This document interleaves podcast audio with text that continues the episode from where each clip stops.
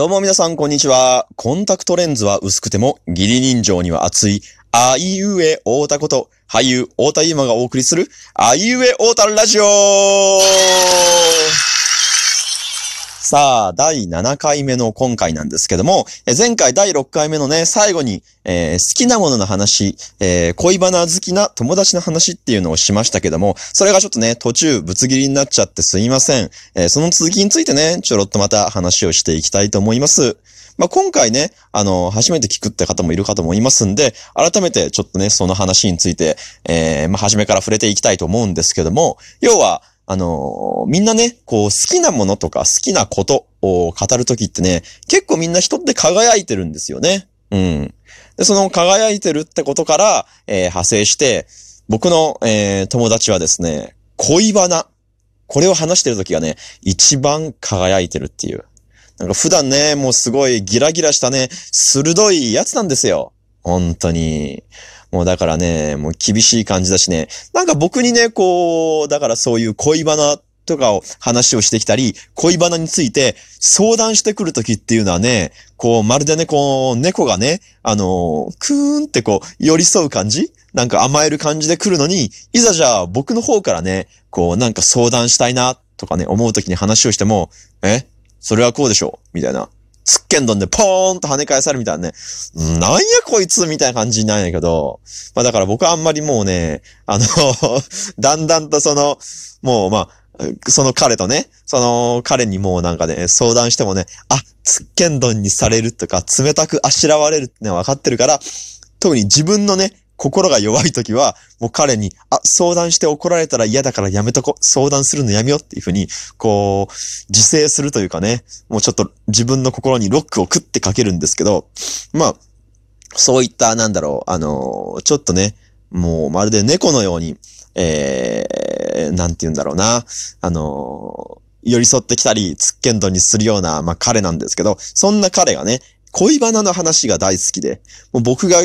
自分から聞いてもいないのに、えー、恋バナの話をすると。やれ、誰々と会ってきた、みたいな。誰々と会ってきたけども、うん、俺は、僕は、なんかこういう風には思わないんだよね。相手のこういう態度、言葉はどうかと思う。っていうようなね、不満を口にしたかと思えば、えー、今日会ってきたよ。会ってきてさ、みたいな、こうこうこう言われた。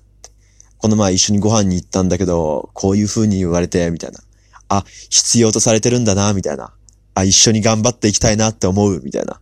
もう、知りゃしませんよ、本当に。知りゃしませんよ、もうそんなの。もうご自由にやってくれって感じなんだけどね。本当に。だから、なんだろう。その彼がね、もうなんか、コロコロコロコロなんか、要はまあ、相手？自分がよく会う、その、相手のね、言葉とか、あの、対応、態度によってね、もう、気持ち、心がコロコロコロコロ変わっててから、もう本当になんて言うんだろうなあの、少女漫画の主人公がみたいなね。ほんと、彼男なんですけど、少女漫画の主人公かってぐらいなんかね、キュンキュンしたり、ドキドキしたり、でもなんか、あのー、スーッと血の気が引いていくみたいな、ちょっと冷静になった俺、みたいな。僕、みたいなね。もう、知りゃしませんよ、本当に。ねもう本当な、何回こう、なんだろう、あの、わかるかなこう、ついたり離れたりっていうかさ、心がね、近づいたり離れたりってのを繰り返して繰り返してなんかさ、いやもう、あのー、あいつさ、もう無理だわ、あかんわ、みたいなことを言ったかと思えば、やっぱりなんか、えー、俺のことを理解してくれるのはあいつだけだ、みたいな。知りゃしませんよ、もう。聞いてないじゃん、僕、みたいなね。まあ、それをなんか話してる時が一番こう、彼にとってなんだろう、ストレス発散だったりとか、まあ、楽しい時間輝いてる時間っていうのは、まあ、目に見て、見えてわかるんで、まあ、えっか、彼がそれでいいならっていうふうにね、ふーんっていうふうに聞いてるんですけど、僕はね。いやー、だからなんて言うんだろう。わかんない。彼の中であれなんかな？その、相手の、まあ、パートナーというか、相手に対して、うん、何回もこう、なんだろう、気持ちがね、こう、乗る、乗ったり離れたり乗ったり離れたりっていうのはなんか、こう、毎度毎度恋をしてるってことなんかな？ねえ、本当に。わかんない。だからもう僕がさ、その、なんだろう、友達ね、彼のパートナーであるとしたら、僕だったらもう多分ね、もう彼のこと5回ぐらい落としてると思うよ。もうそのレベルでね、なんかもう、落ちやすいというか、なんか、色恋沙汰に対してこう、一喜一憂。まあ、あれでもね、色恋沙汰に対して一喜一憂するのはあると思うんですけど、もうなんかね、すごい乙女チックに恋バナを語ってくるわけですよね。本当に。うん。なんかだからね、そういう風にすっごい語ってくる割にはね、なんか、いざ今度ね、僕が 冒頭でも話したけど、僕がなんかこう、相談事とかさ、別に色恋とかそういう話じゃなくて、単純に、こう、じゃあ芸能の話とかなんかね、相談事をしようかなっていう風にすると、もうなんかね、あれなんよね。なんか、つっけんどにされたりとか、あとはなんかそういう風になんだろう。自分の中で、今こう、一番燃えてる話題？まあ、それが色恋沙汰であったりとか、なんか別のこと、お仕事の話であったりとかするんだろうけど、そのことについてやっぱ一番自分がこう、今、なんだろう、心がそっちに向いてる、動いてるから、僕の話がね、入っていってないなーっていうふうにすごく感じるんですけど、まあね、そこそこ長い付き合いなんで、まあ、そうだそうだ、こいつはこういうやつだったなっていうふうに思ってね、もう僕はもう自分で、ふんふん、そっかそっか、あ、これ以上話しても多分聞いてもらえないなとか、なんか僕が逆に怒られちゃいそうで嫌だなと思ってこう自制するんですけど、うん。だからこうね、なんて言うんだろう。一時期僕もそれこそ、ええー、まあ、小、あ学生時代か。学生時代とかはさ、こう、友達って言ったら、仲のいい友達？深い友人には何でも話せるとか、何でも話せるのがこう、深い友人かなみたいな。いろいろなんかそういうふうにね、思ってたりとかしてましたけど、やはりこう、大人になってくると、その友人関係とかね、でもやっぱり色々とね、変化が起こるなと言いますか。うん。もちろん僕も話したいことはあったりするし、話したいときはこう、それは話そうっていうふうに思うんですけど、まあ、全てをね、語らずとも、まあ友人関係は成立するというか、逆に言うと、あのー、なんて言うんだろう。この話題、トピックについては彼に話そうとか、また別のトピック、話題については、えー、違う人に話そうとか、やっぱりこうね、人によって、あのー、まあ、得意不得意ってわけじゃないけど、この人にこの話を相談したらすごいいいアドバイスがもらえるなとか思う人には話をするし、そうじゃない場合にはね、わざわざそのトピックをやっぱり上げる必要もないというか、うん。まあだから、あのー、なんて言うんだろうね。あの、適材適所ってわけじゃないけど、うん。あのー、友達といえども、まあまた、ね、その、話題に関しては あの、人を選ぶ場合があったりするなっていう話ですね。一番やっぱりね、さ、あこのこの人仲いいな、気が合うな、何でも話したい。その趣味の話題からちょっとプライベートな話題まで話したいって思ったりする場合も僕もあったし、そう思う人もいるかもしれないんですけど、まあ、そこまでね、こう、全部を相手に期待しちゃうと、いざなんか、せっかくね、自分が相手の話聞いたのに、相手が自分の話聞いてくれない時は、なんだよっていうふうにちょっとね、もやっとしちゃうかもしれないから、うん、全部をこうね、相手に委ねるというか、頼るというかね、あの、聞いてもらえるだろうっていうふうに期待しちゃうのは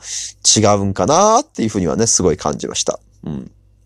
まあだからね、えー、話が戻りますけども、おそらく今後もね、僕はその彼の、えー、恋バナの話をね、えー、永遠聞かされる、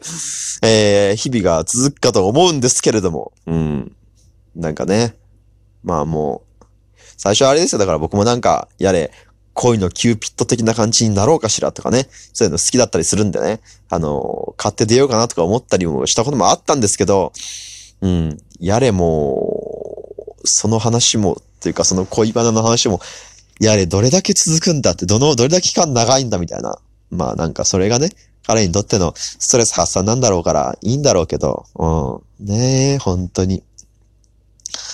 まあなんかだから、いろいろとありますよ。まあこの時期ちょうどね、それこそ、えー、まあ新型コロナとかで、なかなか人と会うことも難しい期間だから、やっぱり人と話して会話するっていうのがね、またメールだとか電話とは違う楽しさ、喜びってものも感じるんで、うん。わざわざ電話とかでね、あの、こういう恋バナの話をその彼もしては来ないんで、まあ多分、会った時にね、あった時に話したい話題なんでしょうね。そして、さっきのその適材適所って話でいくと、えー僕は、えーその友達からすると、えー恋バナを話すに適した存在なんでしょうね。え今後も、え努力してね、彼の恋バナの話を聞いていきたいとは思うんですけれども。ということで、えー今回はですね、えー好きなものの話、えー恋バナ好きな友達の話について、え語っていきました。次回は、まあそうですね、何について語っていくかな。まあ、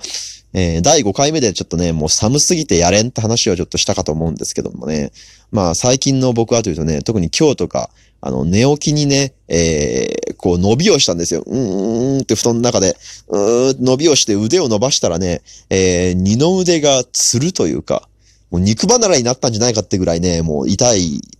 いたたたたたたみたいなね、うーんって伸びたらね、ピキみたいな、いたたたたって感じになっちゃって、わかんない。だから、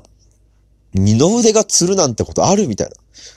これも冬の寒さのせいなんか年のせいなんかわかんないけど、ね、やはりアキレス腱とかはね、えー伸ばさなくっちゃって、股関節伸ばさなくっちゃっていうのはね、もう徐々に感じてきてはいるんですけど、あ、二の腕もかっていう。二の腕ももう、こう、何もなしで伸ばしたら痛める年になってきたんか、寒さなんかっていうね、ちょっと近況そういう、なんだろう、年というか、体の硬さ、怖さを感じるっていう話をちょろっとだけお話しして、また次回、ちょっとラジオを語るときに僕の体が一体どうなってるか、寒さは一体どうなっているのか、クリスマス近づくにつれて、えー、雪が、このね、僕の降ってる、あの、住んでる新潟市の中でもね、僕の住んでる地域は果たして積もるのか、まあそういう話もね、もし今後また変化があったら語っていきたいと思います。えー次回もラジオぜひぜひお楽しみ。それでは、バイバーイ